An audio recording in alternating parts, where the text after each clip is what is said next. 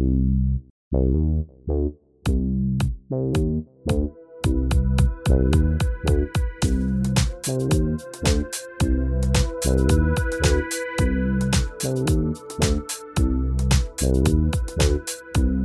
oon Marje. Ja mä oon Vilma. Ja sä kuuntelet Aivopesu-podcastia, jossa kaikki on psykologiaa.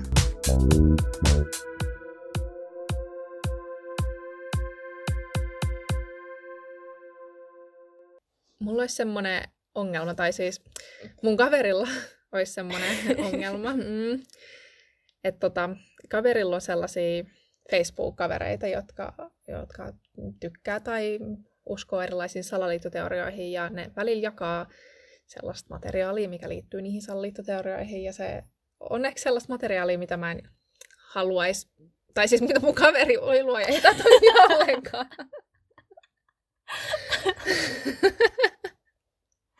Niin, mitä mun kaveri ei haluaisi sen Facebook-feediin.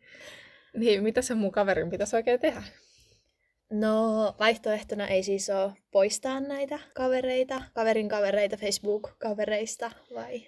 Ei, että se kaveri kuitenkin haluaisi olla heidän kaveri vielä jollain tasolla. Ne on muuten ihan kivoja ihmisiä. Okei. No ehkä me voitaisiin vähän pohtia sitä tässä. Musta nimittäin tuntuu, että kaveri ei ole asian kanssa varmaan kauhean yksin. Että salaliittoteoriat on ollut aika ajankohtainen aihe nyt viime aikoina. Totta. Ja mä oonkin miettinyt, että minkä takia ihmiset sit oikein ylipäätään uskoo niihin salaliittoihin, kun aika moni niistä on aika jotenkin korkealentoisiakin, näin ainakin omiin korviin kuulostaa siltä. Ja jotenkin, että mitä sillä sitten voisi tehdä. Niinpä.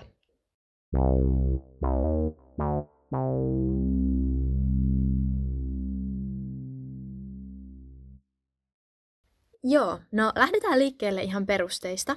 Mä luin salaliittoteorioista tällaisen määritelmän, kun että ne on isojen tapahtumien tai ilmiöiden selityksiä, joihin liittyy usein tällaisia valtaa pitävien tai jotenkin pahantahtoisten tahojen salajuonia. Ja ylipäätään niitä leimaa ehkä vähän sellainen yhteisöllisyys, että on ne salaliittoteorioihin uskovat ihmiset ja sitten ne, jotka ei usko. Ja sitten on joku pahantahtoinen just ryhmittymä tai joukkio ja sitten on ne hyvät, jotka yrittää pelastaa sen tilanteen. Joo, ja salaliittoteoriathan on myös eri asia kuin disinformaatio, josta on myös puhuttu paljon viime aikoina.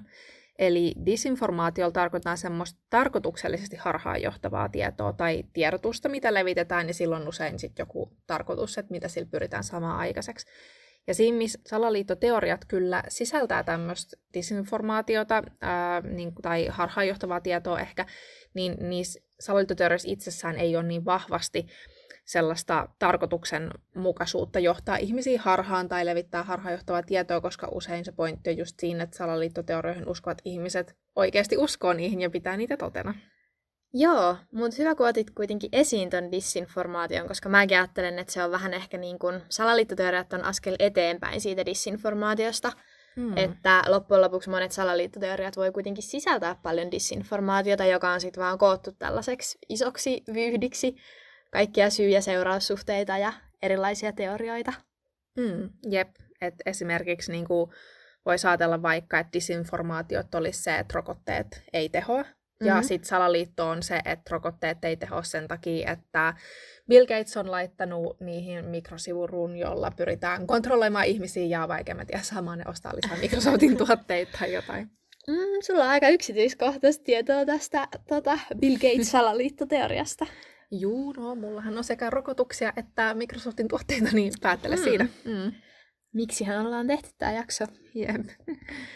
No joo, mutta näitähän on paljon muitakin erilaisia teorioita. Esimerkiksi tuntuu, että melkein jokaiseen mullistavaan tapahtumaan tai salamurhaan, tai no ei edes salamurhaan, vaan murhaan on joku salaliittoteoria.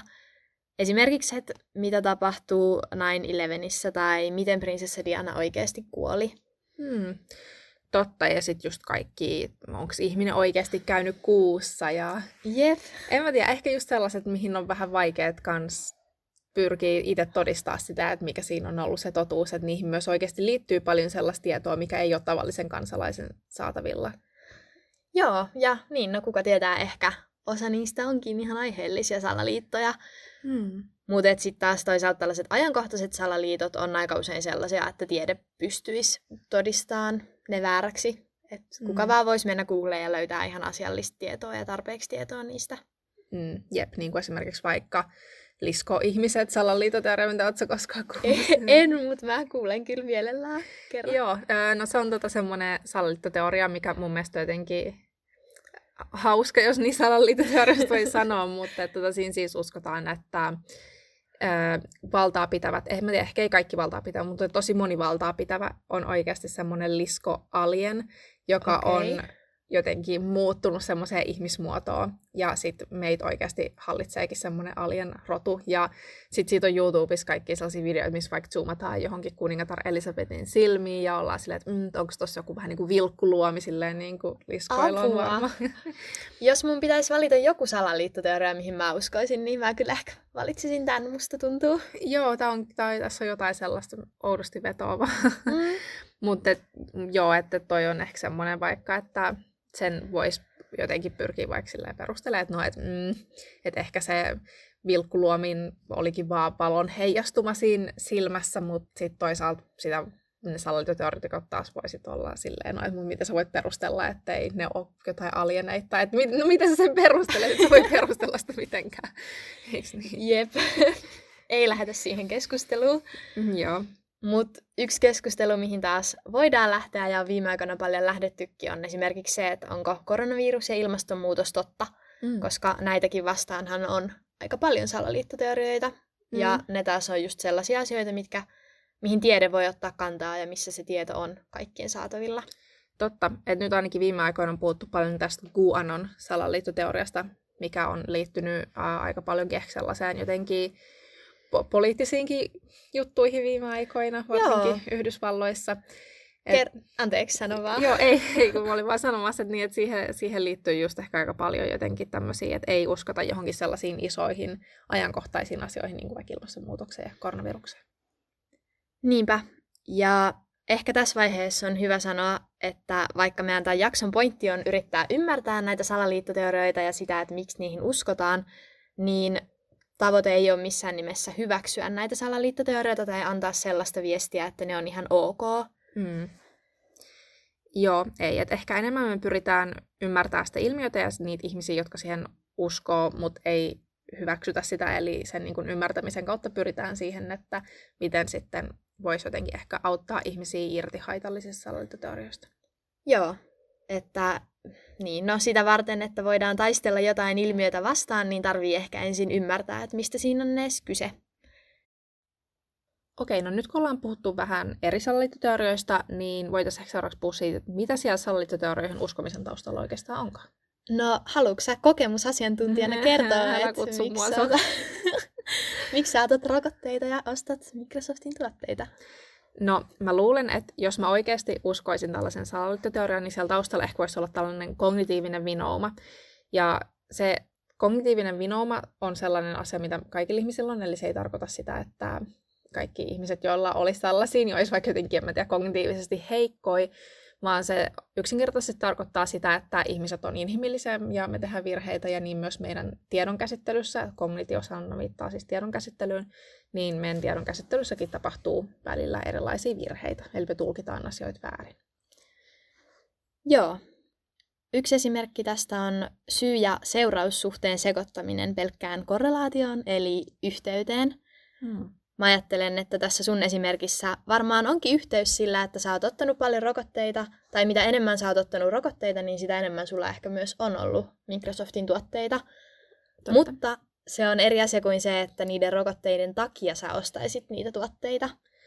Aivan. Eli ehkä voisi ajatella, että sitä sitten selittäisi semmoinen kolmas tekijä, mikä voisi olla vaikka mun ikä. Eli mitä vanhempi mä oon, niistä useammin mä oon käynyt ottaa jonkun rokotuksen, koska usein niitä täytyy aina käydä ottaa jonkun tietyn väliajan välein. Ja sitten tietenkin myös mitä vanhempi mä oon, niistä todennäköisemmin mä oon ostanut ainakin joskus jonkun Microsoftin tuotteen, ja niitä alkaa myös sitten kumuloitua kaappeihin aina pikkuhiljaa. Joo, että ehkä se onkin vähän tällainen tylsempi selitys, mutta toisaalta ihan loogista, koska monet näistä aiheista on aika tällaisia isoja ja vaikeita, että esimerkiksi rokotteen niin kuin tarkan toiminnan ymmärtäminen on aika monimutkainen juttu. Niin sitten on helpompi ehkä päätyä johonkin paljon yksinkertaisempaan selitykseen sille asialle. Jep, että ne on sitten ehkä vähän tämmöisiä päättelykyvyn heikkouksiin myös, mitä kaikilla ihmisillä on. Eli ei joko osata ajatella kriittisesti tai ei osata ajatella jotain sellaista asiaa, mikä yksinkertaisesti on vaikea ymmärtää. Tai sitten ei vaan jakseta. Joo, musta tuntuu, että välillä nimenomaan ei oikeasti edes jakseta. Tuli tästä mieleen, Hesarissa oli nyt alkuvuodesta uutinen siitä, että salaliittoteoreetikoiden keskuudessa oli levinnyt tällainen sähkövirtapiirikuva mikrosirusta, mikä ilmeisesti sitten koronarokotteen mukana laitettaisiin kaikkiin ihmisiin. Okei. Joo, ja sitten oli paljastunut, että tämä kuva oli todellisuudessa sähkökitaran pedaalin, niin kuin sitä pedaalia mallintava havaintokuva. Että ei ehkä aivan, mitä piti. Ei ehkä, joo. Joo, tästä mulla tulee itse asiassa mieleen myös vähän semmoinen rikkinäinen puhelinilmiö, että lähteet unohtuu. Et tosi usein keskustelussa, ja mä teen tätä itsekin, niin kun ei muista jotain lähdettä jollekin asialle, mille olisi oikeasti lähde, niin saattaa vaan sanoa sen asian jotenkin silleen, että no mä luin jostain, mutta mä en nyt enää muista mistä, mutta jostain artikkelista mä luin tämän asian, ja sitten se mun keskustelukumppani kuulee sen ja muistaa sen, ja se toistaa sen taas eteenpäin, ja se pikkuhiljaa lähtee kulkee ilman sitä lähdettä ja ilman sitä kontekstia, ja se saattaa ehkä vähän siinä matkan varrella muokkautua, että tietenkin ehkä tässä tapauksessa voi olla myös kyse siitä, että joku on nähnyt sen piirustuksen ja päättänyt vähän trollailla nelissä, laittanut se liikkeelle, mutta että joskus tällaisissa jutuissa voi myös olla kyse siitä, että tosiaan jossain vaiheessa joku asia, mikä siinä asiayhteydessään on ollut ihan totta, niin on irronnut siitä yhteydestä ja sitä on sitten alettu käyttää johonkin sellaiseen tarkoitukseen, mihin se ei sovikaan ollenkaan tai se ei ole enää totta siinä yhteydessä.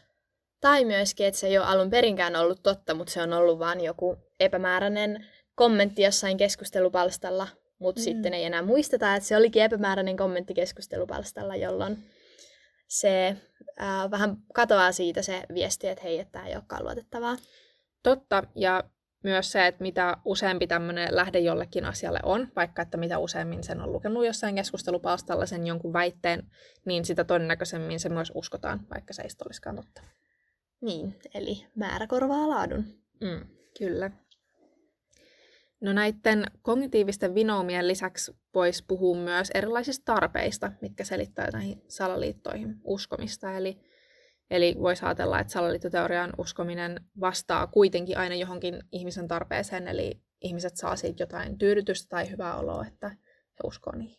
Niin kuin mikä tahansa meidän muukin käyttäytyminen varmaan enemmän tai vähemmän. Kyllä. Ja mä luin tämmöisen artikkelin, jonka on kirjoittanut Douglas ja kumppanit tämmöisistä erilaisista tarpeista, joihin salaliittoteoriat voisi vastata. Ja tässä artikkelissa he luokittelee ne episteemisiin, eksistentiaalisiin ja sosiaalisiin tarpeisiin. Okei, tää kuulostaa tosi hienolta ja tieteelliseltä, mutta mun on pakko myöntää, että mulla ei ole mitään hajua, mitä tarkoittaa episteeminen. Joo, no mä en myöskään tietänyt, että mitä on episteeminen ennen kuin mä luin tämän artikkelin, mutta mä selitän sen.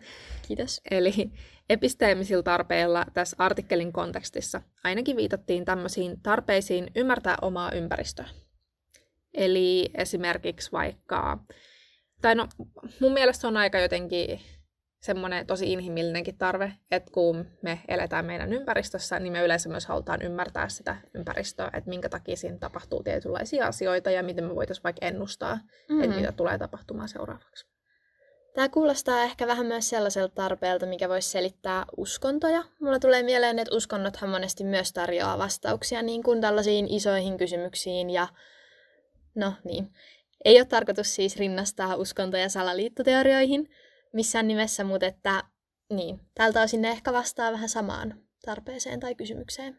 Joo, kyllä, että ainakin voisi vaikka miettiä, että kun meidän esi-isät on kuullut, että ukkostaa, niin sittenhän ne on ollut silleen, että, että miksi tämä ääni oikein lähtee. Ja se selitys, mikä heillä on ollut siihen, on ollut se, että no se on se ukko ylijumala, joka siellä heittelee niitä salamoita. Niin samalla tavalla voisi myös ajatella, että nyt kun meillä on jotain sellaisia meidän ympäristöön liittyviä uhkia, niin kuin vaikka ilmastonmuutos tai korona, niin sitten ihmiset haluaa myös löytää niille jotain selityksiä, ja osa ihmisistä ehkä löytää niille jotain tieteellisiä selityksiä, ja osa sitten löytää tiensä niiden salaliittoteorioiden pariin. Joo, hyvin selitetty.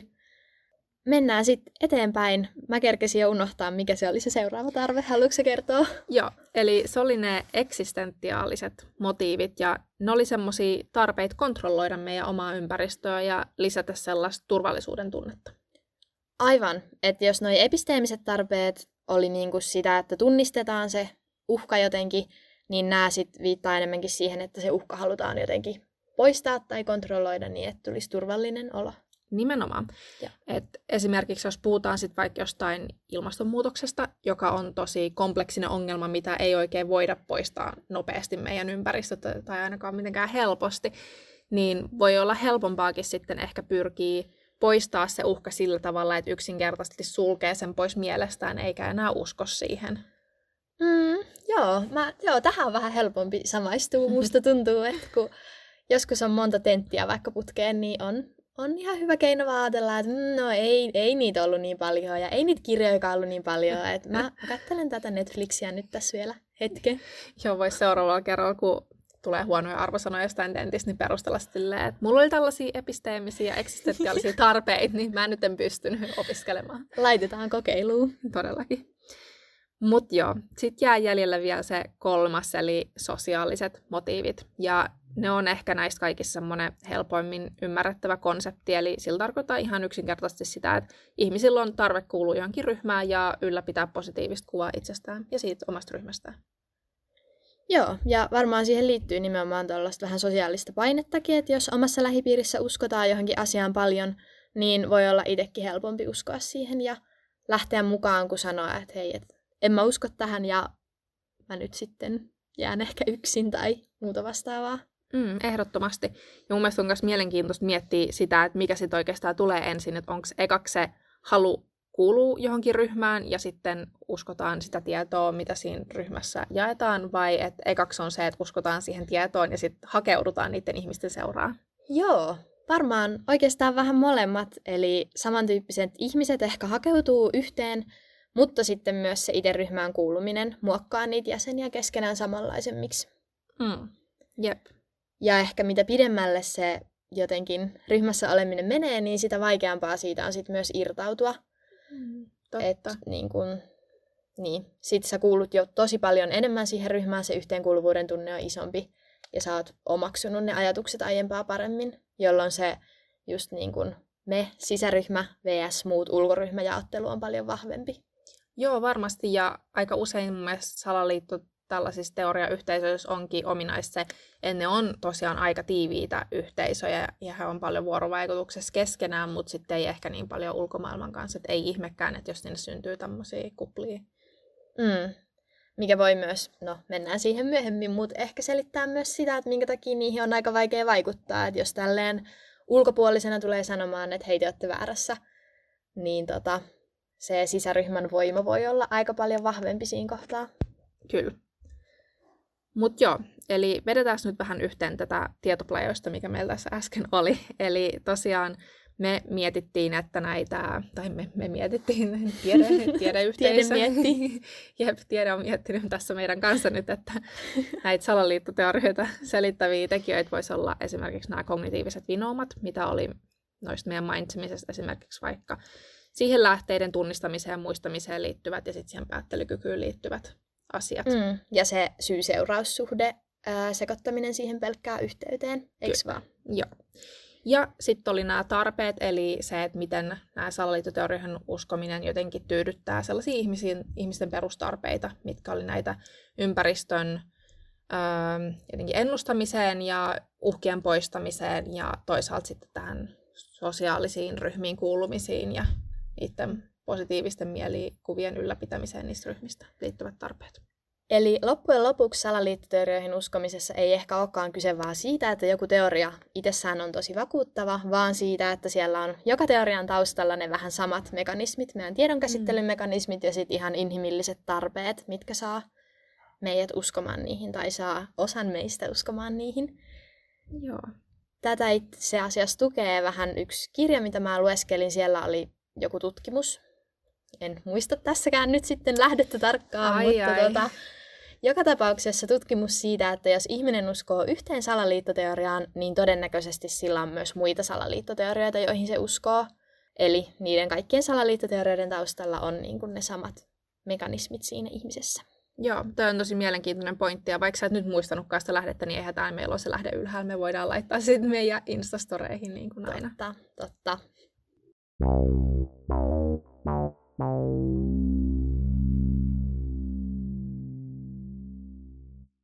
No niin, no nyt tuli aika tietopläjäys kaikesta siitä, että mitä siellä sallitun törhön uskomisen taustalla on. Mutta mitä mä nyt voisin kertoa sille mun kaverille, että mitä hän voisi tehdä niille sen Facebook-kavereilleen? No tähänhän on olemassa tosi paljon ohjeita, kuten esimerkiksi se, että aina sinnikkäästi korjaa niitä vääriä väittämiä ja jakaa oikeaa tietoa ja mitäs kaikkia näitä listoja onkaan. KVG. Jep. Mutta tästä nyt ainakin mulla jäi käteen se, että on tosiaan tärkeää ymmärtää ne sen käytöksen syyt siellä taustalla, että esimerkiksi tällainen pelkkä tiedon jakaminen ja sen sanominen, että hei sä oot väärässä, niin se ei ehkä riitä, jos siellä taustalla on vaikka tarve kuulua ryhmään tai kokea turvallisuuden tunnetta. Eli ehkä sitä aihetta kannattaisi lähestyä siitä heidän näkökulmasta eikä meidän näkökulmasta. No joo, tai mä ainakin itse näen, että ne ihmiset, jotka uskoo salaliittoteorioihin, niin heillä on väärää tietoa ja se pitäisi korjata, mutta se ilmiö voi kuitenkin olla aika syvempi ja sellainen moninaisempi. Jep, eli ehkä sitten voisi yrittää pohtia, että miten niihin taustalla oleviin tarpeisiin nimenomaan voisi jollain tavalla pyrkiä vastata. Ja toisaalta ne tarpeet, mistä puhuttiin ja ne kognitiiviset vinoumat, niin nehän on tietyllä tapaa samat ihan meillä kaikilla. Kyllä meillä kaikilla on tarve ymmärtää meidän ympäristöä ja kuulua johonkin ryhmään, että sitä kautta voisi ajatella, että se tarpeiden ymmärtäminen voisi olla niin kuin mahdollistakin. Jep, että kuinka erilaisia me sitten kuitenkaan lopulta ollaan. Että ehkä se salaliittoteorioihinkin uskominen on tietyllä tavalla vaan vähän erilainen coping-keino, eli pyrkimys jotenkin selviytyä tässä meidän epävarmassa maailmassa ja helpottaa sitä ahdistusta, mikä siihen liittyy, vaikka se onkin varmasti haitallisempi kuin ehkä joku muu coping-keino voisi olla.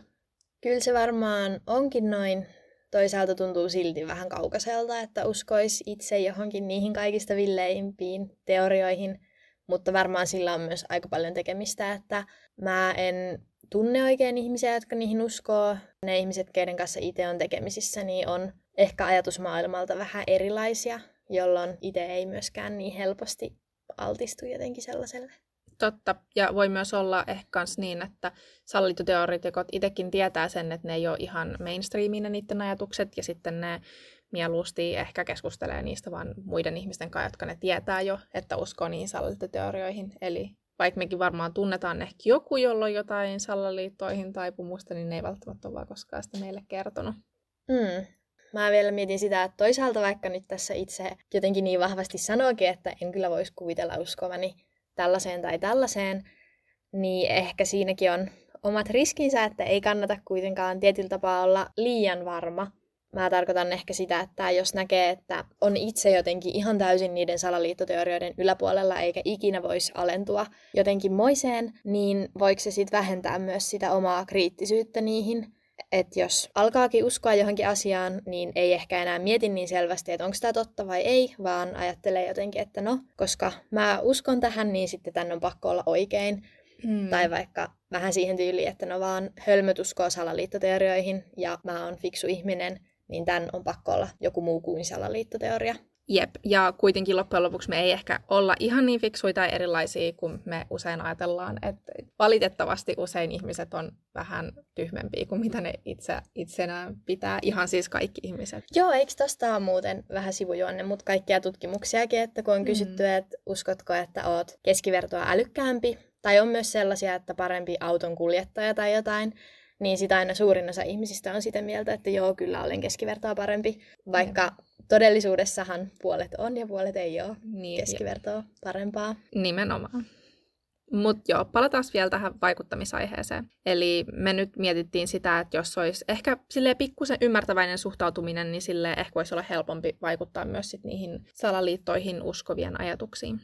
Joo, ja varmaan myöskin toi jotenkin itsensä asettaminen, paitsi sen salaliiton, niin myös niiden salaliittoon uskovien ihmisten yläpuolelle, niin paitsi lisää sitä omaa riskiä, niin myös nimenomaan työntää niitä salaliittoihin uskovia henkilöitä entistä kauemmaksi ja lisäävää sellaista jotenkin vastakkainasettelua. Niin, että voisin se myös ajatella silleen, että mäkin olisin paljon avoimempi sellaiselle empaattiselle ja ymmärtäväiselle ihmiselle kuin sellaiselle, joka vaan ylhäältä päin jotenkin katsoisi mua ja hyökkäisi mun uskomuksia kohtaan, koska kuitenkin itse mä olisin varmaan sitä mieltä, että nämä mun uskomukset on totta. Joo, varsinkin kun, kuten puhuttiin, että salaliittoihin se vielä, tai salaliitoissa se on erityisen tyypillistä, että siellä on jo sisään rakennettuna se sellainen uskomus siitä, että hei, että kaikki muut yrittää tulla antaa sulle jotain tietoa, mutta ne on vaan niitä pahiksi ja ne yrittää saada sut väärälle puolelle. Jep.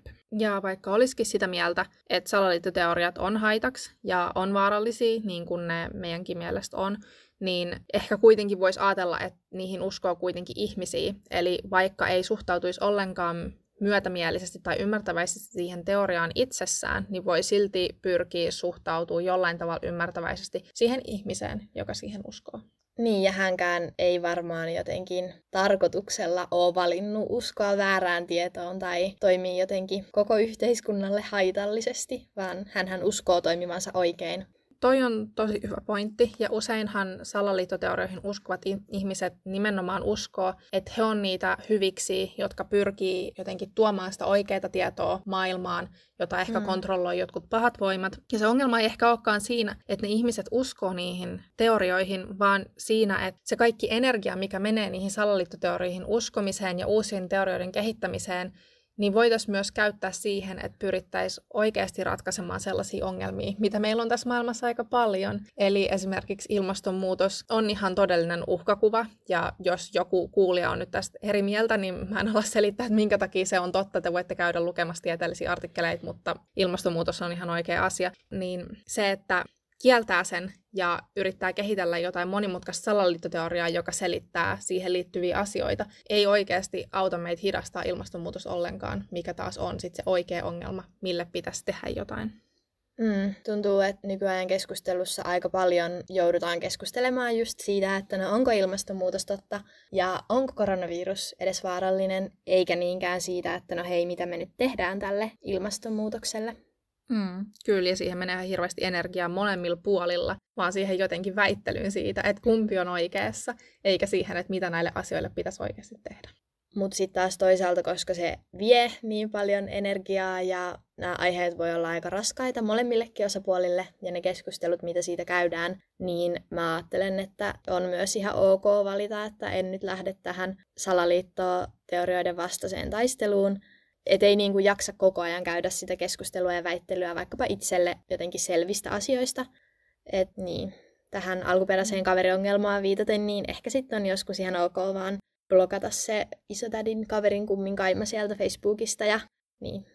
Jep, ja se ärsyntyminen, mikä liittyy siihen, että vaikka lukee jotain salaliittoteorioita omassa Facebook-feedissään jatkuvasti, niin on tosi normaalia, eikä tarvitsekaan olla mikään semmoinen yli-ihminen, mikä on aina vaan silleen, joo, no tässä on tämmöistä väärää tietoa, mutta mä oon vaan silleen tosi empaattinen ja tää on ihan ok, koska ei se oo oikeasti ihan ok, niin silleen on myös ihan ok jotenkin hyväksyä se tunne, mikä siitä herää itselleen. Mutta toisaalta sitten taas se ärsyyntymisen tunne, no voihan se liittyä siihen ihmiseenkin tai sitten vaan siihen asiaan, mutta se ei oo se, tai sen ei tarvii olla ainoa puoli, mikä siihen ihmiseen liittyy, että jos tämä kaveri nyt halusi kuitenkin säilyttää ne ihmissuhteet, niin kyllähän se läheinen ihminen voi olla läheinen, vaikka joku puoli siinä ärsyttää tai jostain asiasta on eri näkemys.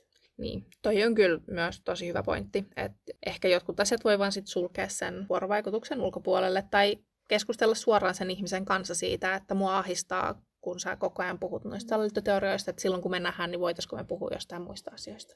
Nämä on kyllä tällaisia stereotyyppisiä psykologineuvoja, että puhukaa tunteista ja olkaa empaattisia ja rauhaa ja rakkautta vaan kaikille. Jep, teepistä psykologit.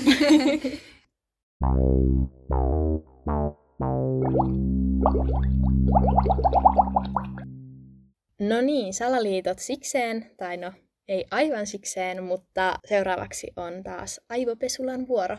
Jep.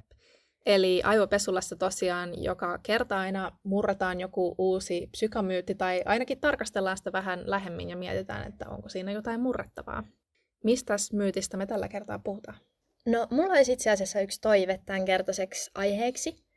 Me katsottiin viikonloppuna sellainen elokuva, missä sanottiin, että ihminen käyttää vain 10% sen koko aivokapasiteetista. Ja että jos se voisi saada tämän lopun osan käyttöönsä, niin oma älykkyys ja kaikki muu potentiaali nousisi sit ihan huippuunsa.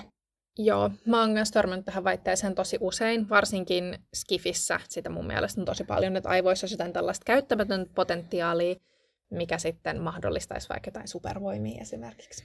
Joo, ja noista luvuista on ehkä vähän eri tietoa, että mä oon kuullut myös jotain 30% ja 5% ja puolet aivoista ynnä muuta. Joo, se vaihtelee. Mutta niin, yhtä kaikki, niin mitäs psykologia tähän sanoo? No, aivokuvantamismenetelmät ainakin on osoittanut sen, että kyllä kaikilla alueilla on ainakin jonkinlaista aktivaatiota, että ei ole sellaista jotain yhtä osaa meidän aivoista, mikä vaan siellä ei koskaan aktivoituisi tai mitä me jotenkin osattaisi aktivoida. Mä en kyllä oikein tiedä, jos mun kaikilla aivoalueilla on toimintaa ainakaan tällaisina maanantai-aamuina, mutta No, joo, ehkä noista bloopereista se ilmeneekin, jos me joskus niitä julkaistaan. No nyt on vissiin pakko. Jep, näköjään. Mutta joo, voisi sanoa, että meille ihmisillä ei ole olemassa sellaista piilossa olevaa kyvykkyyttä. Mutta tietenkin voisi kuitenkin ajatella, että aivot silti kykenee aika uskomattomiin asioihin. Joo, aivothan on kuitenkin niin kuin plastiset, joo, eli muovautuvat. Ja joissain tapauksissa voikin olla, että aivot saa vähän niin kuin tietyllä tapaa uutta kapasiteettia. Esimerkiksi mä näin vasta YouTubessa sellaisen videon tällaisesta pikkutytöstä, jolla oli poistettu puolet aivoista. Niin silloinhan voisi ajatella, että hänellä on nyt enää sit puolikas aivokapasiteetti jotenkin käytössä. Mutta itse asiassa se jäljelle jäänyt puoli oli ottanut sen poistetun aivopuoliskon tehtäviä hoidettavakseen. Ja tällä hetkellä se tyttö pystyy elämään käytännössä normaalia elämää. Että siitä videosta tai hänen jotenkin käyttäytymisestä tai puheesta ei olisi yhtään arvannut, että häneltä puuttuu puolet aivoista. Toi on kyllä mun mielestä tosi siistiä ja mielenkiintoista, että miten aivot on tosiaan niin plastiset. Eli vaikka tällaisilla niin kuin terveillä aivoilla ei olekaan ehkä jotain 90% käyttämätöntä aluetta, mikä me voitaisiin hyödyntää, mutta toisaalta sitten, jos esimerkiksi vaikka aivovauriotapauksessa esimerkiksi sitä kapasiteettia menettää, niin osan siitä saattaa myös pystyä saamaan takaisin, jos kuntouttaa ja tällä lailla. Eli aivot ei ole täynnä supervoimia, mutta on ne silti aika ihmeelliset. Jos tämä aihe kiinnostaa lisää, niin me voidaan vaikka laittaa ton YouTube-videon linkki meidän Instagramiin, eli aivopesupodi.